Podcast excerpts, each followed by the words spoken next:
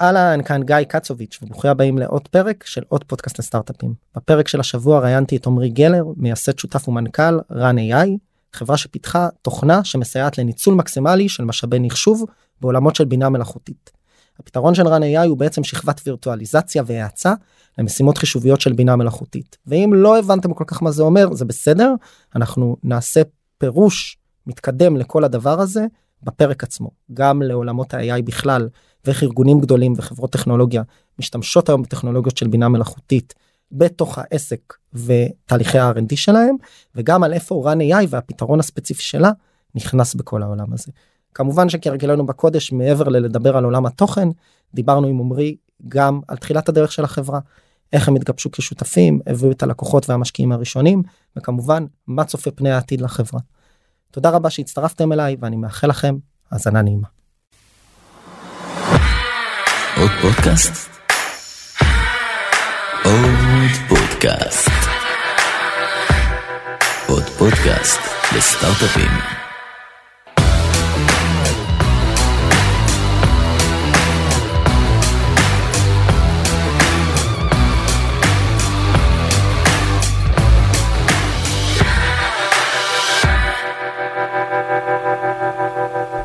מה המצב? בוקר טוב. בוקר טוב. אני, אני, אני מקווה שאתה לא בלחץ אחרי שאמרתי שהפרקים לא ערוכים.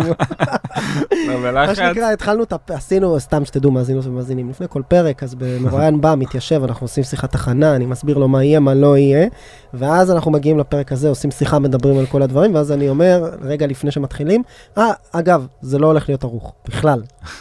ואז התחלנו. אז התחלנו. מעניינים, עמרי. מצוין, מה שלומך? בסדר, בסדר גמור. אז נראה לי תספר למאזינים ולמאזינות, למי שלא מכיר ופוגש אותך פעם ראשונה, שזה נראה לי רובם. מהמם. קצת עליך ועל רן AI, מה אתם עושים?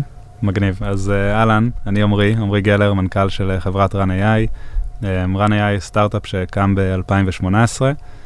הקמתי אותו יחד עם אה, רונן דר ומאיר פדר. רונן ואני היינו סטודנטים של, אה, של מאיר באוניברסיטת תל אביב. אה, רונן עשה את הדוקטורט, אני עשיתי את המאסטר, ועבדנו יחד כמה שנים. חוץ מזה הייתי גם uh, במשרד ראש הממשלה, ביחידה הטכנולוגית, ולפני uh, שלוש וחצי שנים באמת uh, הקמנו את, uh, את run AI, שככה חברה עוסקת בתשתיות של uh, בינה מלאכותית, אז אני ככה אתן איזה סיפור למה זה אחד ה... אחד, אתם בטח שמעתם כולכם על uh, עולם הבינה המלאכותית, כמה הוא מתפתח. אז באמת בשנים האחרונות אנחנו נכנסנו לתקופה חדשה שבה בינה מלאכותית, מחשבים שבעצם לומדים כמו בני אדם, או מגיבים ומתנהלים כמו, בצורה דומה לבני אדם, נהיה משהו שאנחנו רואים ביום-יום. והסיבה שככה הקונספטים האלה של מכונות שלומדות וחושבות כמו בני אדם קיימים כבר המון המון שנים, אבל בכל זאת בשנים האחרונות הדבר הזה נכנס הרבה יותר לעומק החיים של, של כולנו. ואחת הסיבות המרכזיות לכך היא קודם כל שיש הרבה יותר דאטה, הרבה יותר אה, מידע בעולם שמכונות יכולות ללמוד ממנו. והדבר השני זה שיש שם הרבה יותר כוח מחשוב זמין אה, בעולם, וכוח המחשוב הזה הוא בעצם אקוטי לבניית אה, אפליקציות של בינה מלאכותית. אז ממש אנחנו יכולים לראות את זה שכדי לבנות אה, פתרונות יותר ויותר מורכבים ומדויקים של בינה מלאכותית, צריך יותר ויותר כוח מחשוב. והאמת שלצורך המשימות של אה, המשימות החישוביות האלה של בינה מלאכותית, יש גם מעבדים, אה, מחשבים ייעודיים, שבעצם מיועדים להריץ את ה, בצורה יעילה את, ה, את האפליקציות האלה של בינה מלאכותית. וממש נוצר דור חדש של אה, כוח מחשוב שהוא מיועד אה, עבור אפליקציות של בינה מלאכותית. ואתם בראנר AI מה עושים? ואנחנו ב-run AI, באמת, כשראינו את הדבר הזה גדל והעולם מתחיל להיות מוצף בכוח מחשוב חדש, מסוג חדש, הבנו שיש מקום לתוכנה חדשה, שיודעת לנהל ולייעל את כל האפליקציות בינה מלאכותית האלה שרצות על המחשבים החדשים. אנחנו בעצם מערכת ההפעלה החדשה, אה, עבור משימות של אה, בינה מלאכותית. תחשבו על, אה, על Windows, כמו ש-Windows מנהל את כל האפליקציות שרצות ב- בלפטופ או במחשב האישי שלכם, אז יש מחשבים שהם אה, מיוחדים עבור בינה מלאכותית, ואנחנו התוכנה שיודעת להריץ אה, את כל האפליקציות. להריץ או לנהל את המשאבים, או גם וגם? בדיוק, גם מה- וגם. מה עיקר הvalue? עיקר ה-value זה בניהול המשאבים, בניהול המשאבים. בצורה יעילה. כן. המשאבים חייבים להיות אצלי בתוך הארגון, או שאני יכול גם אה, לקרוא למשאבים דרככם בעצם? אפשר גם לקרוא דרכנו, זה יכול להיות המשאבים בעצם מסתכלים קדימה, ככה איך, איך העולם הולך להיראות אה, בעתיד, הוא כבר נראה ככה וזה רק גדל, מהמם. הולך להיות ממש מחשבים כאלה של בינה מלאכותית בכל מקום, אם זה אה, בענן, ב data center, אפילו ביחידות קצה, במה שנקרא Edge, אם זה בבתי חולים, בשדות תעופה אה, וכולי, בכל מיני מקומות, רשתות... צריכו להתמודד עם הרבה כמויות של מידע, וצריך לדעת מה שנקרא מתי לגשת אליו ומתי לא, ואני לא רוצה לשמור את כל היחידות האלה גם אצלי. נכון, אז אני עוצר, כי יש נכון. פה חבר'ה שאולי לא מבינים בינה מלאכותית, ואגב, בסוגריים, גם אני גיא לא כזה גאון, אני אנסה לתרגם את זה לשפת העם רגע, בסדר? אחרי שאמרנו די- ב- יאללה. בינה מלאכותית, כוח עיבוד, דאטה, כל הדברים, הזכרת הדברים האלה. אז בואו קצת נדבר על הסיפור הזה, וניקח את זה מדוגמה שאני מאוד אוהב, שהיא יחסית פרקטית וכולם מכירים, מהמם. רכבים אוטונומיים. יאללה. אחלה, אנחנו, כדי שיהיה לנו רכבים אוטונומיים, כולם אומרים, צריך בינה מלאכותית שתגרום לרכב לנהוג לבד. מה זה אומר? אני שם בצד שנייה את הניווט. בוא שנייה נדבר על המצלמה, נכון? אה, נכון. צריך אה, שיהיה נכון. לך טכנולוגיה, נכון. שתדע לקרוא וידאו, 360 מעלות אה, מסביב לרכב, לראות מה קורה, לנתח את כל העצמים שקורים שם ולזהות מה קורה מסביב לרכב. אז למשל עובר חתול, אני מגיע לנקודה, אני מגיע אליך. קדימה, אני איתך. אני מגיע אליך, עובר חתול והמצלמה מזהה אותו בווידאו, אז צריכה לדעת ולהגיד שזה חתול, ושזה חתול שחוצה את המעבר חצייה, נכון. ושהרמזור הוא ירוק. ובשביל זה מה שעושים, יש טכנולוגיית בינה מלאכותית, שבעולמות ה-AI מאמנים אותה. נכון. בעצם אומרים לה כמה, מאלף פעם, מיליון פעם, 300 מיליון פעם, אתה תגיד לי. הנה, הנה וידאו עם חתול, חתול עם רגל, בלי רגל, ג'ינג'י, בלילה, ישן, לא ישן, וכולי, ואומרים לה זה חתול. ואחרי זה בשלב מסוים היא לומדת לזהות לבד, נכון, ומתקנים אותה, ובשלב מסוים היא כבר יודעת מה שנקרא בדיוק של אה, נכון. 90, מה שאנחנו קוראים לו בתעשיית היזמות, כל השקרנים, 99.999 אחוז, נכון? כולם, זה הדיוק של כולם, כל היזמים, יזמי AI שאני פוגש, וככה אנחנו יודעים לזהות חתול. אז זה האזור של הדאטה והאימון, נכון, ואתה אומר, אז מצד אחד אני צריך הרבה תמונות של חתולים, נכון, ומצד, אז זה הצד של הדאטה, אתם לא מטפלים בו. נכון, מהצד השני זה כדי לאמן את התוכנה, אני צריך הרבה כוח עיבוד. נכון, גם כדי ללמד אותה מה זה חתול וגם כדי שהיא תאמן את עצמה. נכון, ושם אתם נכנסים לתמונה? בדיוק. מה אתם עושים עם התמונה? אם אני עכשיו חברה שצריכה לאמן תוכנה ללמוד אה, תמונות של חתולים, אז אז הדוגמה הקונקרטית היא הדוגמה מספיק, אה, הקונקרטית, אולי אני- אתה- קח לגמרי- אחרת. לגמרי בסדר. לא, אפשר, אני רק רוצה לחדד משהו. בעצם כן. ה- ה- ה- הדוגמאות של בינה מלאכותית או אפליקציות של בינה מלאכותית אמורות לדמות את ה- את המוח האנושי. והיתרון, בעצם זה כל כך פורץ דרך, מכיוון שאנחנו כ- כבני אדם בעצם, כל המוח שלנו מבוסס על פרדיקציות, על שערוכים, ואנחנו מקבלים החלטות בכל נקודת זמן, על בסיס כל מה שלמדנו בעבר, ואם אנחנו נתקלים, גם אם אנחנו נתקלים בסיטואציה שלא נתקלנו בעבר, על בסיס כל מה שלמדנו בהיסטוריה שלנו, אנחנו בעצם מקבלים החלטה מה לעשות. נכון, נכון. מחשב, שהוא לא מבוסס בינה מלאכותית, יודע לבצע פעולה רק אם אומרים לו בדיוק מה לעשות. אם הוא נתקל בבעיה חדשה, שלא הוגדרה מראש, המ- המערכת נתקעת. בעולם הבינה המלאכותית, היופי הוא שאנחנו מקנים בעצם למחשבים יכולות לקבל החלטות עבור סיטואציות חדשות. למה זה כל כך משמעותי לרכב אוטונומי? כי גם אנחנו בתור בני אדם לומדים לצורך העניין לנהוג ברכב. עברנו תהליך של לימוד, אבל כל הזמן קורים דברים חדשים ואנחנו מסוגלים להסיק מה לעשות על בסיס מה שלמדנו. מה שלמדנו. וכשאנחנו נותנים למחשב לנהוג לבד, אנחנו חייבים להקנות לו את היכולת להתמודד עם בעצם אה, בעיות חדשות. אז תהליך הלימוד הזה שדיברת עליו בדיוק לוקח את המ- המון המון data שנצטבר, ואנחנו נותנים למחשב ללמוד מה data הזה, ואז בתקווה שבשלב מאוחר יותר, כשמגיע גם אם זה data point חדש. חדש, שונה, שהוא לא ראה מעולם, הוא עדיין ידע מה הדבר הנכון לעשות, ויתבסס על כל מה שהוא למד בעבר. אז מה שאנחנו עושים ב, אה, כשאנחנו עוזרים בעצם לארגונים או לחוקרים שבונים את, ה, את האפליקציות של בינה מלאכותית, בדרך כלל לארגונים יש הרבה מאוד אה, אה, כוח מחשוב שמפוזר, ב, לא משנה, בהרבה מאוד מקומות, והרבה מאוד משתמשים שרוצים לקבל גישה לכוח המחשוב הזה ולהריץ אפליקציות במקביל. ואנחנו בעצם דואגים לקחת את כל האפליקציות שכולם רוצים להריץ בכל זמן נתון, ולדאוג... כל יחידות העיבוד, נכון. ולהגיד מה, מתי, תעדוף. בדיוק, אוקיי. בדיוק, לנהל את כל הדבר הזה. בדיוק כמו שכמה אפליקציות שאנחנו פותחים ב, אה, במחשב שלנו, אנחנו פותחים אה, גם אה, שיחת זום וגם גולשים באינטרנט במקביל, אז יש משהו מתחת לפני השטח שדואג שהדבר הזה ינגן ביחד ויעבוד, ואנחנו בתור יוזרים רק רוצים לעבור בין האפליקציות שלנו.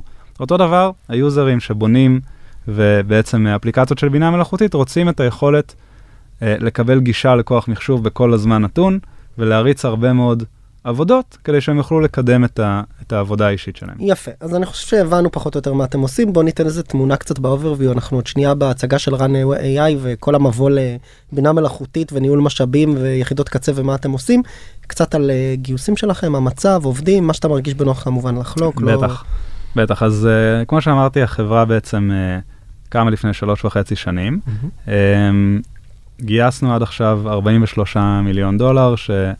אמ, ואנחנו היום קצת מעל 60 עובדים בחברה. אמ, הגיוס הראשון היה בעצם מקרן שנקראת TLV Partners, גייסנו מהם 3 מיליון דולר. לאחר מכן גייסנו עוד, אה, עוד 10 מיליון דולר, אמ, ואת הגיוס האחרון עשינו בעצם בתחילת 2021 אה, מקרן Insight, גייסנו שם 30 מיליון דולר, בעצם בנקודה הזאת היינו פחות או יותר 20 אנשים בחברה, והיום ככה עברנו כבר את ה-60, כן. שנה אחרי אנחנו גדלנו בעצם פי שלוש. אמ, כן. מרתק, מרגש, כן, מלחיץ. לגמרי. אני רוצה לדבר קצת על uh, עולמות ה-AI, הרבה פעמים כשמדברים על זה, הרי יש הרבה יוזמות וסטארט-אפים חדשים שקמו, מה שנקרא סביב האקו-סיסטם הזה של uh, פתרונות בינה מלאכותית לארגונים, או פתרונות ל... גופים ומחלקות שעושות שימוש בבינה מלאכותית כמו במקרה שלכם לארגונים mm-hmm. ומצד שני יש איזה תזה שבאה ואומרת אה, אני לא אצטט מישהו ספציפי כי אני לא זוכר מי אמר את זה אבל שמה שנקרא אנחנו טיפה מקדימים את הזמן השימוש בזה עדיין הוא לא כל כך רחב אה, זה לא מוטמע בארגונים יש מקומות שבהם רגולציה צריכה נגיד למשל לחברות ביטוח גופים פיננסיים וכולי אתה צריך לבוא ולהגיד כשאתה מציג איזה פלט להחלטה ביטוחית או משפטית או פיננסית אתה צריך להציג איך עשית את זה אתה לא יכול לשלוח את זה לאיזה black box, of course, AI mm-hmm. כזה. מה, איך אתם אה, רואים את העולם מהזווית שלכם? לאן, לאן הדברים הולכים? אז קודם כל, זה אומנם מרגיש, בגלל כל השיח סביב בינה מלאכותית, זה מרגיש שאנחנו כבר ב... בשיא, ה, בשיא הדבר הזה, וזה כן. כבר בכל מקום, אבל בשורה התחתונה, אפילו לא מגרדים את קצה הקרחון, כן? מבחינת מה שאפשר לעשות עם, ה, עם הטכנולוגיות של בינה מלאכותית. אה, פשוט זה כל כך מהפכני, שאנחנו רואים את זה בכל מיני נקודות, נפג... פוגשים את זה בכל מיני נקודות, כמו רכב אוטונומי לצורך העניין, שזה נראה כאילו זה כבר בכל מקום. כן. אמ, אבל באמת, אנחנו בשלב מאוד מאוד מוקדם, וזה, אותי אישית זה מאוד מרגש, כי, כי ככה שאני מסתכל קדימה, עשר שנים קדימה, אני חושב שאנחנו כבני אדם עוד לא יכולים אפילו לדמיין מה, מה אנחנו נראה כתוצאה, מה, כתוצאה מהיכולות האלה. עכשיו, אה, אה, דרך אחת לראות כמה מהר זה צומח, ו... אבל עדיין נורא נורא בהתחלה, זה אם אנחנו מסתכלים, דיברנו על כוח המחשוב והחשיבות שלו, החשיבות שלו בבנייה בעצם של, של יכולות של בינה מלאכותית. אז היום החברה שבעצם uh, משתמ... משתמשים במעבדים שלה עבור, uh, עבור משימות של בינה מלאכותית היא חברת NVIDIA, שמייצרת מעבדים מיוחדים עבור הרצה של, של בינה מלאכותית. ו... מסתכלים על הדוחות הכספיים שלהם, אה, חברה ציבורית אמריקאית, הם חברה שהתחילה ועדיין מייצרת כרטיסים גרפיים, בעצם מעבדים גרפיים, משחקי מחשב אה, וכולי. אז אפשר להסתכל על המכירות של NVIDIA בתחום של בינה מלאכותית, שבחמש שנים האחרונות עלו מבערך 200 מיליון דולר לרבעון ל-3 מיליארד דולר ברבעון. זה היסטרי, זה קפיצה מטורפת. מסתכלים עליהם כאיזשהו סמן לשוק, ואתה נכון. אומר זה אפילו לא כל הפוטנציאל. בוודאי, בדיוק, ורואים שם... בתחילת הדרך. נכון, אם מסתכלים על הדברים האלה, אתם ממש רואים איך הדבר הזה גדל מאוד מאוד מהר, וממש לא עוצר, אה, ובטח כשאנחנו מסתכלים על, על תחום המעבדים הרגילים, שהם לא מעבדי בינה מלאכותית, שהם בינתיים הרבה יותר גדול, אבל זה מדביק את הקצב בקצב אה, מטורף. אז יש כל מיני קשיים בעולם של בינה מלאכותית, שהם מדברים בעצם על האדפשן, כמו, כמו שדיברת, למה, למה אנחנו עדיין לא שם. נכון. אמ, אז חלק מהם באמת קשורים לרגולציה, חלק מהם קשורים לזה שהרבה מאוד פעמים יש דרישה להבין למה אה, אלגוריתמים מקבלים החלטות.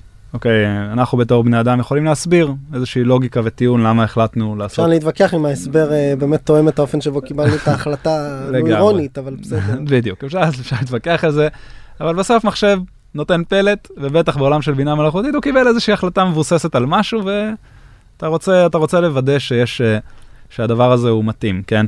אז uh, כל מיני מפחדים מכל מיני דברים שקשורים לבייס, כאילו להטייה על סמך למשל uh, uh, מין, גיל וכולי.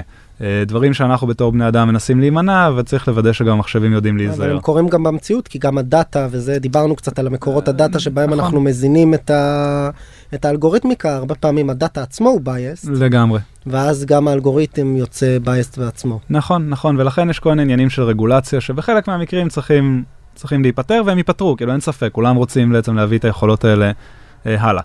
הדבר השני, שהוא גם כן מייצר איזשהו, אה, נקרא לזה, עיכוב, אה, או לא עיכוב, לא, המילה עיכוב היא לא נכונה, אלא זה שהעובדה שאנחנו בתחילת הדרך היא כי בהרבה, כולם מבינים את הפוטנציאל, אבל בהרבה מאוד מקרים אנחנו עדיין לא מצאנו את הדרך ללמד מכונות לפתור בעיות מסוימות. וזה דורש הרבה מחקר, מחקר ופיתוח, ייקח קצת זמן. וכל וגם פעם השוק צריך להיות שם, וגם לסמוך על. הטכנולוגיה ש- נכון, אוקיי. נכון, נכון, נכון, אבל פה אנחנו רואים קפיצה מטורפת, אם אנחנו מסתכלים על החמש שנים האחרונות, למשל, דיברת על מכוניות אוטונומיות, היה הרבה מאוד פתרונות בינה מלאכותית של מה שנקרא Computer Vision, דברים שקשורים לזיהוי תמונות, אם חלקנו רואים ברשתות חברתיות וכולי, כאילו היום מחשבים מזהים תמונות בצורה מדהימה, וזה פתח את הפתח להמון אפליקציות חדשות שקשורות לזיהוי תמונה. כן. בשנה, שנתיים האחרונות ראינו פריצת דרך היסטרית בכל מה שקשור לטקסט. לטקסט ובעצם אה, Natural Language Processing, הבנה של דיבור ושל, ושל של מילים.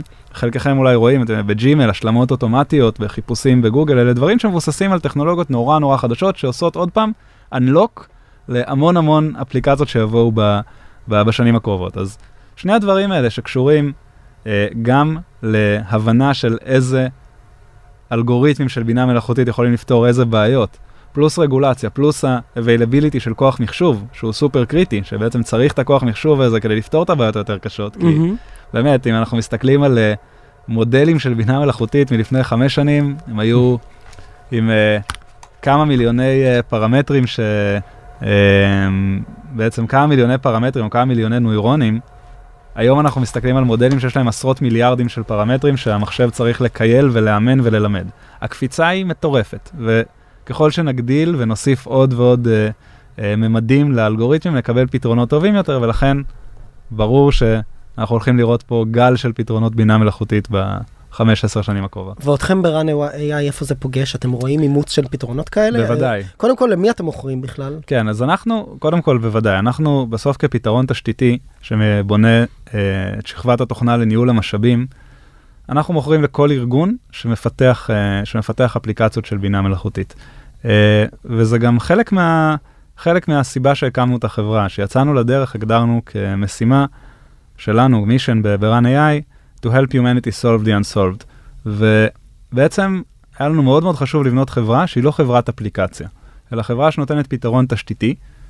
במקרה הזה, נותנת אפשרות לארגונים מכל הסוגים לפתח uh, יכולות של בינה מלאכותית כדי לקדם את, ה, לקדם את עצמם, בעצם, מהמם. ולקדם את האנושות כמובן באמצעות זה. מהמם. Uh, ואכן היום יש לנו לקוחות מהרבה מאוד ורטיקלים, מתחום הרכב והפיננסים, ומוסדות מחקר, ו, uh, וגיימינג, ובאמת, across the board, healthcare, כאילו גם מהמם. בתחום הרפואי.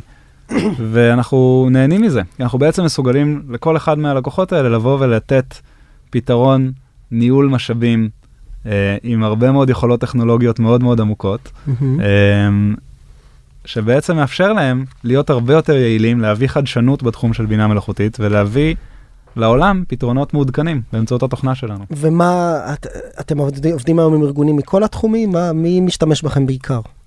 כן, אז uh, אנחנו ממש אין לנו... כל מי שהיום בעצם רוצה להריץ מודלים של בינה מלאכותית, משתמש נכון. בכם כדי לנהל את המשאבים שלו. נכון, נכון, נכון, נכון, ממש ככה.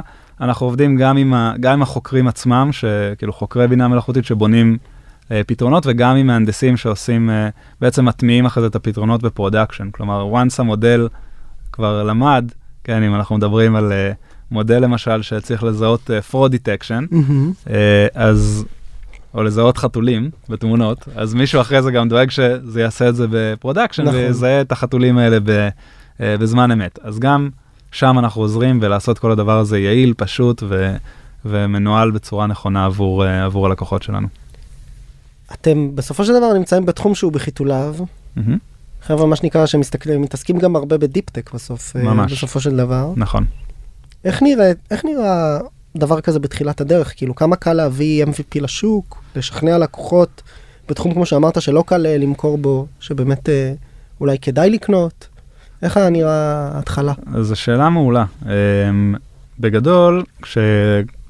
כשיצאנו לדרך בהתחלה הייתה מכירה מבוססת טכנולוגיה, כלומר, טכנולוגיה שבונים בחברה, טכנולוגיה של וירטואליזציה, למי שמכיר את העולמות האלה, אמ, היא טכנולוגיה מאוד מאוד מתקדמת, ומי שהיה מוכן לתת לנו צ'אנס בהתחלה, זה ארגונים שחיפשו או התרגשו מהטכנולוגיה שרן AI בונה.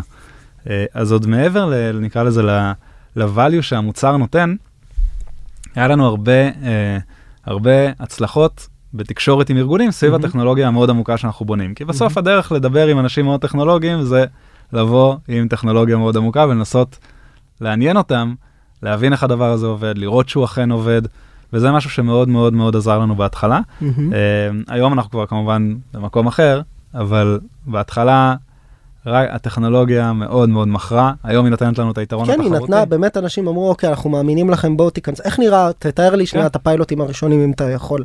איך בכלל בטח. מתחילים, למי פונים, מה- איך זה נראה? אז בהתחלה, זה שאלות מעולות. בהתחלה אתה בגדול הולך לכל מי שמוכן לדבר איתך, נכון? אלה, אלה החיים, של, אה, החיים של הסטארט-אפ. כן. אמ, ולא עשינו המון הבדלה בין מי למי אנחנו מדברים, כן? כל מי שהיה מוכן לקחת שיחה, לקחנו שיחה, והתפקיד שלנו היה כמובן לנסות ולזהות מי מתוך השיחות האלה זה מישהו שיכול להיות אה, פוטנציאל מעניין לפיילוט מהראשונים. כי בסוף, כחברה צעירה, גם המשאבים הם סופיים, ואתה צריך לבחור את, ה- את הפיילוטים שאתה עושה. מהמם. אה, אז מה ששמנו לב, ש, שאת הפיילוטים הראשונים, מי שהיה מוכן לעשות איתנו את הפיילוטים הראשונים, אלה חבר'ה שפשוט התרגשו מהטכנולוגיה ואמרו, מה? איך הדבר הזה עובד? אני לא ראיתי דבר כזה עד היום. ופשוט זאת אומרת, זה. הפרמטר, הפרמטר שלכם לבחור ללכת לפיילוט עם X ולא עם Y היה בגלל שהיה מישהו בצד השני, איזשהו פוקל פוינט שאמר טכנולוגית, הסיפור הזה מרתק אותי ולא הייתי יכול לעשות את זה לבד. נכון, נכון. אוקיי, לאו דווקא הלקוח הוולידי ביותר או המרשים ביותר או המשלם ביותר. לגמרי. אנחנו חיפשנו את מי שיש לו הכי הרבה engagement לעבוד איתנו. מהמם. כלומר, כמובן שה validity הייתה חשובה, היה חשוב, היה חשוב להבין שזה מתחבר עם איפה שאנחנו רוצים לקחת את המוצר, כן. אבל הדבר הכי חשוב לטעמי זה למצוא מישהו שמוכן להשקיע בך זמן. וגם אם אתה מגיע ללקוח שיש לו את ה pain הכי גדול, אם זה לקוח שלא בנוי לעבודה עם, אה, עם סטארט-אפ מאוד מאוד צעיר, יש בזה הרבה מאוד סיכונים. כן. אז אתה ולא- לפחות רוצה שהוא יבין את ה value. נכון, אתה רוצה שהוא יבין את ה value, שיהיה לו engagement, שיהיה בצד השני מישהו ש, שרוצה לראות את הדבר הזה עובד, והרבה פעמים המקום הטכנולוגי הוא מקום שמאוד מאוד נוח להתחבר אליו, כי אנשים רוצים... אז מעבר למקום כן. הטכנולוגי והפתרון וירטו- וירטואליזציה שאתם עושים, שהוא בעצם אה, בסוף בא גם מעולמות של ענן וכדומה, נכון. זאת אומרת, יש את הקונספטים האלה בשווקים אחרים. נכון, אני כן מנסה בסוף להבין, אתם כן סוג של ייצרתם שוק חדש באיזשהו מקום. אז לגמרי. נדרש פה הרבה education ללקוחות לזה נכון. שבכלל יש להם בעיה, והם לא יודעים לנהל את המשאבים שלהם נכון. מספיק טוב לבד, ודרככם זה יהיה יותר יעיל וכולי. איך נראה התהליך הזה של חינוך שוק שאתה, כשאתה יושב במקום שאנשים מכירים אותו, זאת אומרת בינה מלאכותית, כלים, אחלה מודלים, זה הולך לשם, אבל בסוף אה, יש לכם בעיה שאתם לא מכירים ואפילו לא נכון. שמתם לה פריוטריזציה בעצמכם, כאילו לא תעדפתם אותה. אני רוצה שתעטפו אותה ותכניסו את המוצר שלי וגם תשלמו לי כסף. וואו, זה מאתגר. נגעתי בנקודה, נראה לי, לגמרי, אוקיי. מאתגר מאוד מאוד מאוד. תראה, אנחנו בתוך תהליך החינוך שוק, כן? זה לא שניצחנו כבר הם והוכחנו לא לכולם. מחונכים. אה, חלקם מחונכים וחלקם עוד יעברו חינוך, כן, אוקיי. אז אה, אנחנו עובדים על זה. אבל בסופו של דבר, אמ, דרך טובה להראות לאנשים שלא מבינים שיש להם בעיה, שיש להם בעיה, זה אמ, אחד, להראות מספרים אמיתיים ולהראות להם מציאות, לשקף מציאות, שזה זה אופציה תמיד טובה. והדבר השני, זה גם לייצר, להסביר לאנשים איזה שינויים קורים בעולם שמייצרים אה, בעצם אה, אה, חור חדש שיש, שחברת סטארט-אפ יכולה בעצם להיכנס ולמלא. או, אז, אז במקרה שלנו, יש כמה שינויים מאוד משמעותיים שקרו בעולם ועדיין קורים, שבעצם אפשרו את, ה, את המקום לשכבה חדשה של, של ניהול משאבים.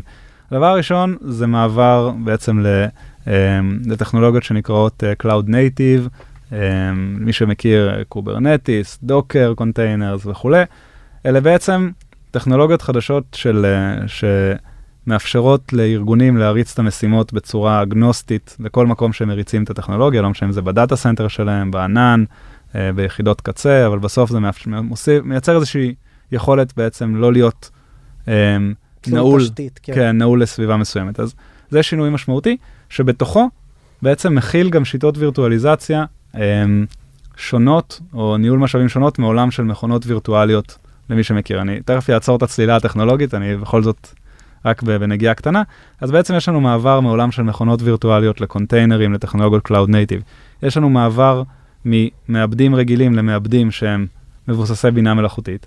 והדבר הזה מייצר בסוף מקום לתוכנה חדשה, שתדע לקחת את, ה, את שני הדברים החדשים, טכנולוגיות Cloud Native, Kubernetes, קונטיינרים. ויכולות העיבוד. ויכולות העיבוד החדשות, ותייצר את החיבור הנכון ביניהם, כי, כי זה לא, לא נולד ככה, זה, אין את החיבור הזה. מהמם. וברגע שאתה יושב מול בן אדם שהוא אה, טכנולוג, ברוב המקרים, כן, אנחנו בסוף עובדים עם אנשים מאוד טכנולוגיים, גם מוכרים את המוצר לאנשים מאוד טכנולוגיים, ומסביר לו את הדברים האלה.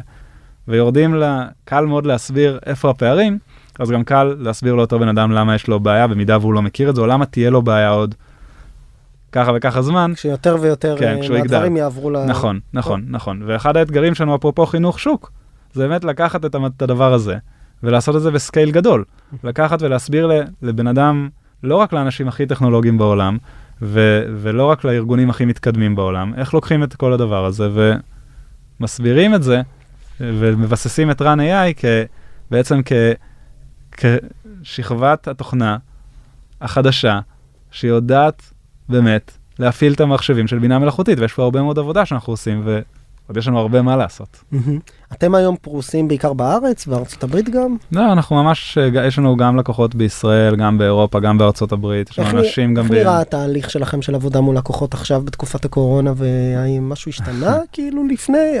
אז אה, בוודאי שיש שינוי, אנחנו היום הכל ברימוט בעצם, בסופו של דבר. אתם לא טסים ללקוחות. לא טסים ללקוחות, אה, אני לא, הייתי מאוד שמח לטוס ללקוחות, אני חושב שיש לזה המון המון ערך בעבודה מקרוב, אבל זה פשוט לא, לא ישים ולא לא יכול לקרות.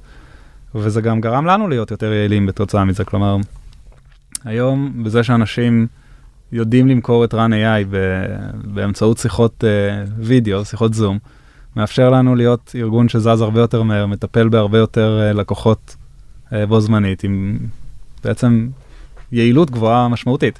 אז כן, יש פה, היה, הייתה פה אדפטציה שאנחנו צריכים לעשות, אני ממש זוכר את הימים של, אה, הימים האלה שאנחנו היינו טסים לכל פגישה עם לקוח, אתה מבזבז, אה, יכול להיות שלושה ימים בשביל פגישה אחת בסן פרנסיסקו. אומר, יש בזה גם מן היעילות בסוף. לגמרי, לגמרי. לגמרי. אה, טוב במובן מסוים שהעולם גם מתרגל לזה, אנחנו רואים את זה יותר ויותר יזמים שאנחנו עובדים איתם ושמראיין פה בפודקאסט, שבאמת הסיפור הזה של inside sales, בוא נקרא לזה ככה, כן. או, או מה שנקרא remote sales, הוא, הוא באמת משמעותי ומשפיע פה על השוק, ובכלל שאפשר לבנות פה חברות גדולות מישראל. נכון.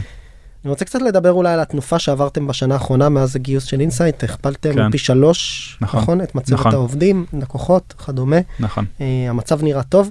איך זה משפיע על הפוזיציה שלכם כיזמים? אתם בסופו של דבר זה כן הסטארט-אפ הראשון שלכם, מה שנקרא רשמי. איך אה, מתרגלים אה, לקצב הגידול, לקצבים המטורפים, לצמיחה שמבקשים מכם להציג?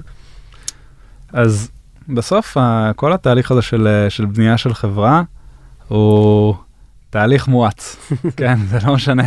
לא משנה אם אתה מתחיל משניים שלושה אנשים ומגייסים את הסיד ופתאום צריכים לגדול ל-15, או שאתה גדל מ-20 ל-60, בשני המקרים זה גדילות משמעותיות ביחס, ל, ביחס לנקודה הקודמת. כן, אמ, אין, אין לי פתרון קסם ל- למה אנחנו עושים, מעבר לזה שכל פעם מחדש צריך, אני חושב שלא רק היזמים, אני חושב שכל מי שבחברה, וזה חלק מהכיף בחברת סטארט-אפ, צריך להמציא את עצמו מחדש ולהבין איך קופצים ל, ל, לגל הבא, או בעצם לאתגר הבא. כן. ובסטארט-אפ פשוט קורה נורא נורא מהר, אם זה, אם זה אנשים שמצטרפים, מתחילים להוביל צוותים וקבוצות בתוך החברה, או יזמים שפתאום באמת אה, מלהתחיל כשניים שלושה, עכשיו מובילים, מובילים חברה.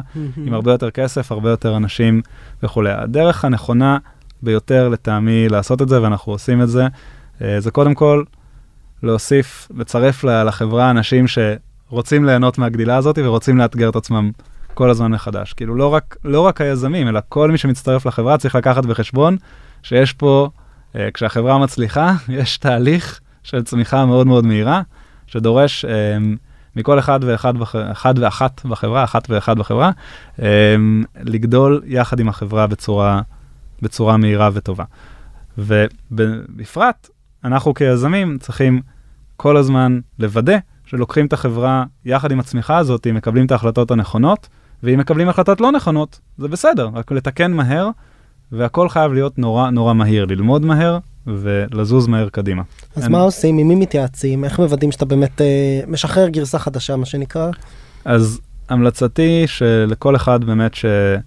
לכל אחד בארגון שנמצא בתוך ארגון סטארט-אפ שצומח מהר, להביא, שיהיה לו איזושהי קבוצה, גם בתוך הארגון, אבל גם מחוץ לארגון, שהיא uh, תומכת, מבינה, ואפשר לספר ולהחליף חוויות ולהבין, קודם כל, איך הדבר הזה עוד הולך להיראות, וגם ביום-יום איך, uh, איך להתנהל. אני חושב שזה קריטי. Um, בייחוד, ממש בייחוד מנכ"לים, אני חושב ש...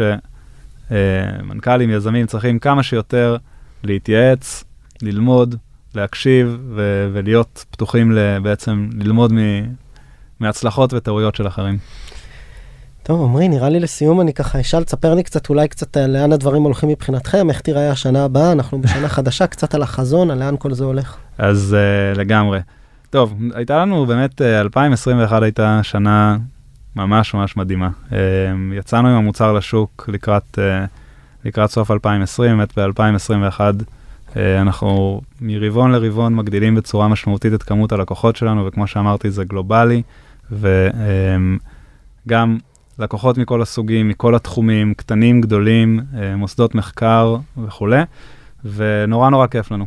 Uh, החברה גדלה מאוד, יש לנו פתאום uh, לא רק גוף R&D חזק מאוד, אלא גם גוף go to market חזק ומוצר ו- ו- וכוח אדם וכיף גדול, באמת, זה נורא נורא כיף לראות את הדבר הזה גדל. ופתאום מגיע 2022, ואתה מסתכל על 2021 שהייתה מדהימה, ועכשיו היעדים הם uh, הרבה הרבה יותר אגרסיביים. מלחיץ. מלחיץ אבל גם כיף, כי יש אנשים באמת טובים ב- ב- בחברה הזאת, והמטרה שלנו עכשיו היא קודם כל להמשיך ולבסס את עצמנו כחברה המובילה בעולם בכל מה שקשור לניהול משאבים של, של AI, משאבי מחשוב. אנחנו כבר שם, וכל מי שבתחום, החברות הגדולות כקטנות ומכירים את, אה, מכירים את פועלנו, יודע בדיוק את הייחוד של רן AI שאין אין דומה לו. אמ, אבל מעבר לזה, אנחנו גם רוצים ללכת ולהמשיך לממש את החזון שלנו, שהחזון שלנו, דיברנו על המישן שלנו, על המשימה, שזה באמת Help Humanity Solve the Unsolved. ואנחנו נמשיך לעשות את זה, כי אנחנו נעזור לארגונים מכל הסוגים להביא פתרונות של בינה מלאכותית לשוק. ברמת החזון של החברה, אנחנו הולכים, כמו שאמרתי קודם, להיות השכבה שאחראית על ניהול משאבים, והמטרה שלנו זה להיות אלה שמריצים כל אפליקציה של בינה מלאכותית, על כל סוג של מעבד בינה מלאכותית, אלה שקיימים על- היום ואלה אלה שיהיו שיהיו קיימים, קיימים בהמשך. בהמשך, ובכל סביבת מחשוב. וכדי לעשות את זה אנחנו צריכים להמשיך ולפתח את הטכנולוגיות הכי מתקדמות עבור המעבדים שקיימים היום ואלה שיהיו קיימים בהמשך. אמ, ולהמשיך לדבר עם היוזרים שלנו, ללמוד מהם ועם השוק, להבין איך אנחנו צלוק, ממשיכים לפתח את הפלטפורמה הזאת שתמשיך להיות פלטפורמה מובילה אה, לאורך זמן. אז לגמרי המטרה שלנו זה שבכל מקום שירוצו אפליקציות של בינה מלאכותית, הם ירוצו מעל מערכת ההפעלה של רן AI, ומתחת לפני השטח, עם הטכנולוגיה שהחבר'ה המדהימים שלנו בונים, פשוט אנחנו נדאג שהאפליקציות האלה ירוצו בצורה הכי יעילה, אה, ולשם אנחנו הולכים. עמרי, תודה רבה לך על הזמן, מאוד נהניתי. תודה, גם אה, אני. זהו, אני מקווה שאנחנו נתראה אחרי אחרי סבב הגיוס הבא שלכם, נעשה חיתוך מצב. קדימה, נשמח. יאללה, שיהיה אחלה יום. גם לך.